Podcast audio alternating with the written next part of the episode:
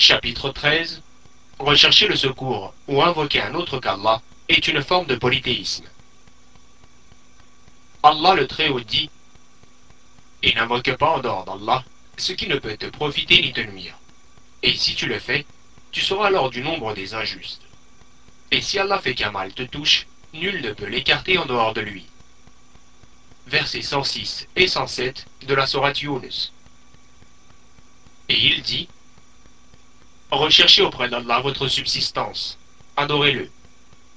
Verset 17 de la Sourate L'Araignée. Et il dit aussi Et qui est plus égaré que celui qui invoque en dehors d'Allah, celui qui ne saura lui répondre jusqu'au jour de la résurrection Surat al-Ahqaf, verset 5. Et il dit encore N'est-ce pas lui qui répond à l'angoissé quand il l'invoque et qui enlève le mal? Verset 62 de la sourate Les Fourmis. Tabarani rapporte selon sa chaîne de rapporteurs il y avait un hypocrite du temps du prophète alayhi salatu wassalam, qui causait du tort aux croyants. Certains d'entre eux dirent Allons donc demander secours au prophète contre cet hypocrite. Le prophète alayhi salatu wassalam, dit alors Ce n'est pas à moi que l'on demande secours, c'est à Allah. Les points à retenir. Premier point. L'adjonction de la vocation après la demande de secours fait partie de ce qui est appelé adjonction du général au particulier. Deuxième point. L'explication de la parole divine. Et n'invoque pas en dehors d'Allah ce qui ne peut te profiter ni te nuire. Verset 106 de la Sourate Yunus. Troisième point. C'est cela le polythéisme majeur. Quatrième point. Si la plus pieuse des personnes invoque un autre qu'Allah pour satisfaire autrui, elle fait alors partie des injustes. Cinquième point. L'explication du deuxième verset. Sixième point. Invoquer un autre qu'Allah, en plus d'être de la mécréance, est vain dans ce bas monde. Septième point. L'explication du troisième verset. Huitième point. La demande de subsistance ne doit être formulée qu'à Allah de même qu'on ne doit demander le paradis qu'à Allah. Neuvième point. L'explication du quatrième verset. Dixièmement. Personne n'est plus égaré que celui qui invoque autre qu'Allah. Onzièmement l'être invoqué en dehors d'Allah ne prête pas attention à celui qui l'invoque et ne sait même pas qu'il l'invoque. Douzièmement, l'invocation d'un autre qu'Allah engendre la haine et l'inimitié de cet autre envers celui qui l'invoque. Treizièmement, on appelle cette invocation un acte d'adoration envers celui qui est invoqué en dehors d'Allah. Point numéro 14. Cette adoration engendre la mécréance de la personne invoquant autre qu'Allah. Point numéro 15. Cette personne est la plus égarée des gens en raison de tous les arguments précités. Point numéro 16. L'étonnante réalité, à savoir que les adorateurs des idoles reconnaissent que personne ne répond à l'angoissé si ce n'est Allah. C'est pourquoi ils l'invoquent en lui vouant un culte sincère lorsque la difficulté les touche. Point numéro 17. La défense du tawhid par le prophète alayhi salatu wassalam et son comportement exemplaire envers Allah. Commentaire. Sur le titre, rechercher le secours ou invoquer un autre qu'Allah est une forme de polythéisme. C'est-à-dire une forme de polythéisme majeur. Et l'adjonction de l'expression invoquer un autre qu'Allah après l'expression rechercher le secours est une adjonction du général au particulier.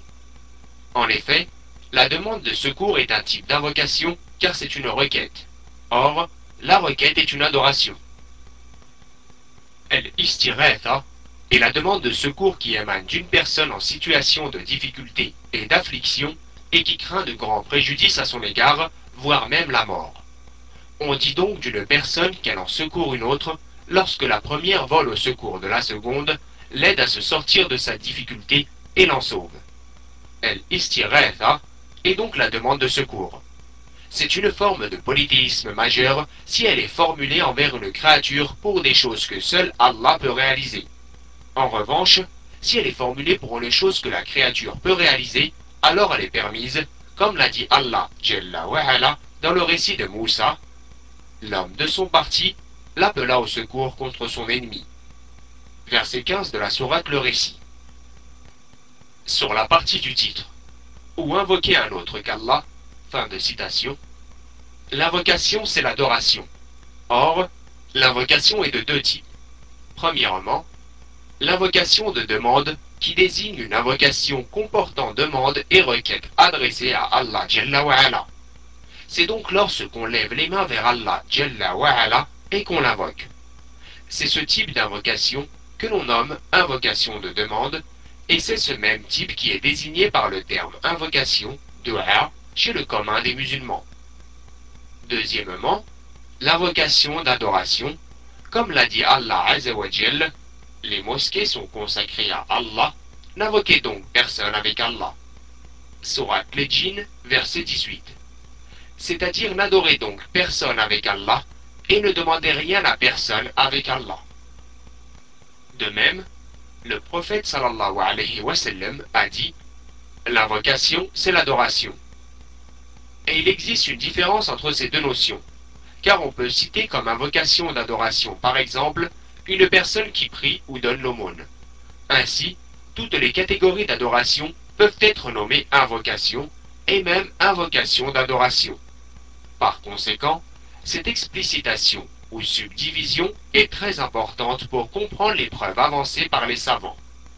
En effet, les fabulateurs et les défenseurs du polythéisme expliquent le verset précité en le restreignant à l'invocation. Or, il n'y a pas d'indépendance entre l'invocation de demande et celle d'adoration. La première n'est autre que la seconde, que ce soit par induction ou par implication, car l'invocation de demande est une des catégories de l'adoration, et l'invocation d'adoration implique que l'on demande à Allah l'acceptation de notre adoration. Sur le sens du verset, et n'invoque pas en dehors d'Allah ce qui ne peut te profiter ni te nuire. La partie et n'invoque pas est une interdiction appliquée au verbe invoquer. S'il en est ainsi, elle englobe alors toutes les catégories d'invocation, qu'elles soient de demande ou d'adoration. C'est une des raisons pour laquelle le shir a mentionné ce verset. Celui-ci indique l'interdiction faite à quiconque de se diriger vers moindre qu'Allah au moyen de l'invocation de demande ou d'adoration. Cette interdiction revêt d'ailleurs une importance toute particulière du fait qu'elle a été adressée au prophète élu, qui est le guide des pieux et des monothéistes. Sur la suite du verset, en dehors d'Allah, cela englobe le fait d'invoquer autre qu'Allah en plus de lui, mais aussi en dehors de lui de manière indépendante. Sur la fin du verset, ce qui ne peut te profiter ni te nuire. Le terme ce CE, englobe les êtres doués de raison, comme les anges, les messagers, les prophètes, mais aussi ceux qui en sont dépourvus, comme les statues, les arbres et les rochers. Allah dit à son prophète dans la suite du verset, Et si tu le fais, c'est-à-dire si tu invoques un quelconque être en dehors d'Allah, cet être étant caractérisé par son incapacité à apporter un bienfait ou une nuisance. Tu seras alors, c'est-à-dire en raison de cette invocation, du nombre des injustes. L'injustice citée ici désigne le polythéisme. Par conséquent, dans l'éventualité où il commettrait un acte de polythéisme, le prophète sallallahu alayhi wa sallam, dont Allah a parfait le tawhid, serait du nombre des injustes et des polythéistes, mais loin de nous cette pensée, alayhi salatu wassalam. Cela implique que toute personne de moindre degré que lui, qui n'est pas infaillible et à qui l'infaillibilité n'a pas été octroyée, se doit d'éprouver une peur plus grande et une crainte plus forte encore à l'égard du polythéisme. Puis, Allah a mentionné la règle générale concernant l'invocation d'un autre que lui, qui coupe les liens du polythéisme attaché au cœur en disant Et si Allah fait qu'un mal te touche, nul ne peut l'écarter en dehors de lui. En effet, si Allah te touche par un mal, qui donc le dissipera? Ne le dissipera que celui qui l'a prédestiné et décrété à ton égard. Ceci empêche donc toute orientation vers autre qu'Allah Néanmoins, le législateur a toléré qu'on demande à un être vivant et présent de réaliser une chose qui entre dans ses capacités, qu'il s'agisse d'attirer un bien ou de repousser un mal. En effet, Allah a fait de cet être vivant une cause qui peut dissiper le mal par sa volonté. Mais véritablement, celui qui dissipe n'est autre qu'Allah Sur la partie un mal, le mal cité ici est un nom indéfini dans un contexte conditionnel. Par conséquent, selon les règles de la grammaire arabe, cela englobe tous les types de mots, qu'ils soient religieux, matériels, corporels, financiers, familiaux, etc. Sur le sens du verset, recherchez auprès d'Allah votre subsistance, adorez-le. La construction originelle de la phrase est Recherchez votre subsistance auprès d'Allah.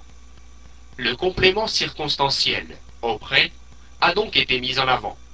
Les spécialistes de rhétorique affirme que si un mot est placé en premier alors qu'il devrait se trouver après, cela implique l'exclusivité, c'est-à-dire rechercher auprès d'Allah votre subsistance et que cette recherche soit exclusivement vouée à Allah. Ne recherchez donc le secours de personne d'autre que lui concernant votre demande de subsistance. Le terme subsistance est un nom général qui englobe toute chose que l'on peut donner ou dont on peut priver autrui. Ce mot englobe donc des concepts comme la santé, le salut, les biens, etc. Puis, Allah a dit Adorez-le, afin d'englober tous les types de demandes, comme l'invocation de demande et celle d'adoration. Sur le sens du verset, et qui est plus égaré que celui qui invoque en dehors d'Allah, celui qui ne saura lui répondre jusqu'au jour de la résurrection?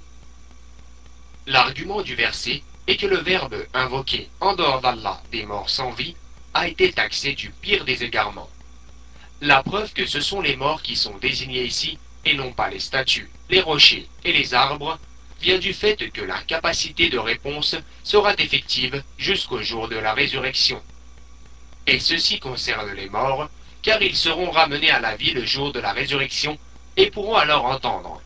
De plus, le pronom celui, men, s'applique aux créatures qui possèdent la connaissance, qui sont des êtres humains qui parlent et à qui l'on parle, qui apprennent et de qui on peut apprendre. Et sur le sens du verset, n'est-ce pas lui qui répond à l'angoissé quand il l'invoque et qui enlève le mal? Ce verset indique que la réponse à l'invocation de l'angoissé, invocation de demande, appartient à Allah Azzawajal. Sur la partie et qui enlève le mal, la demande de dissipation du mal se fait tantôt par el istiretha et tantôt par d'autres moyens. Dans la suite du verset, y a-t-il donc une divinité avec Allah? Ceci est une question réprobatrice, à savoir qu'Allah réprouve le fait que les polythéistes prennent d'autres divinités avec lui. Mais comment ce polythéisme se produit-il En invoquant un autre qu'Allah, ou en se dirigeant vers un autre que lui pour dissiper les mots pour des choses que seul Allah est capable de réaliser? Et la fin du verset, c'est rare que vous vous rappeliez. El-Tabarani rapporte selon sa chaîne de rapporteurs. Il y avait un hypocrite du temps du prophète alayhi salatu wassalam, qui causait du tort aux croyants. Certains d'entre eux dirent Le certain ici désigne Abu Bakr al-Siddiq comme cela a été mentionné dans d'autres versions du hadith. Allons donc demander secours au prophète sallallahu alayhi wa sallam contre cet hypocrite. Cette demande des compagnons, formulée au prophète sallallahu alayhi wa sallam, est une demande licite car ils ont demandé le secours au prophète alayhi wa sallam concernant une chose qu'il était capable de réaliser de son vivant. En effet, le prophète sallallahu alayhi wa sallam, dans cette situation, était capable d'apporter son secours en ordonnant de tuer l'hypocrite, de l'emprisonner, de le châtier ou autre, en raison du mal qu'il causait aux musulmans. Cependant, Le prophète alayhi salatu a enseigné la bienséance aux compagnons à ce sujet. Le prophète alayhi salatu dit alors Ce n'est pas à moi que l'on demande secours, c'est à Allah. À cause de l'apparition d'un certain penchant de la part des compagnons à demander au prophète sallallahu alayhi wa sallam une chose qu'il était capable de réaliser. C'est pourquoi il aura expliqué qu'il devait d'abord rechercher le secours d'Allah dans un premier temps. Enfin, tout ce qui peut être déduit de ce hadith a déjà été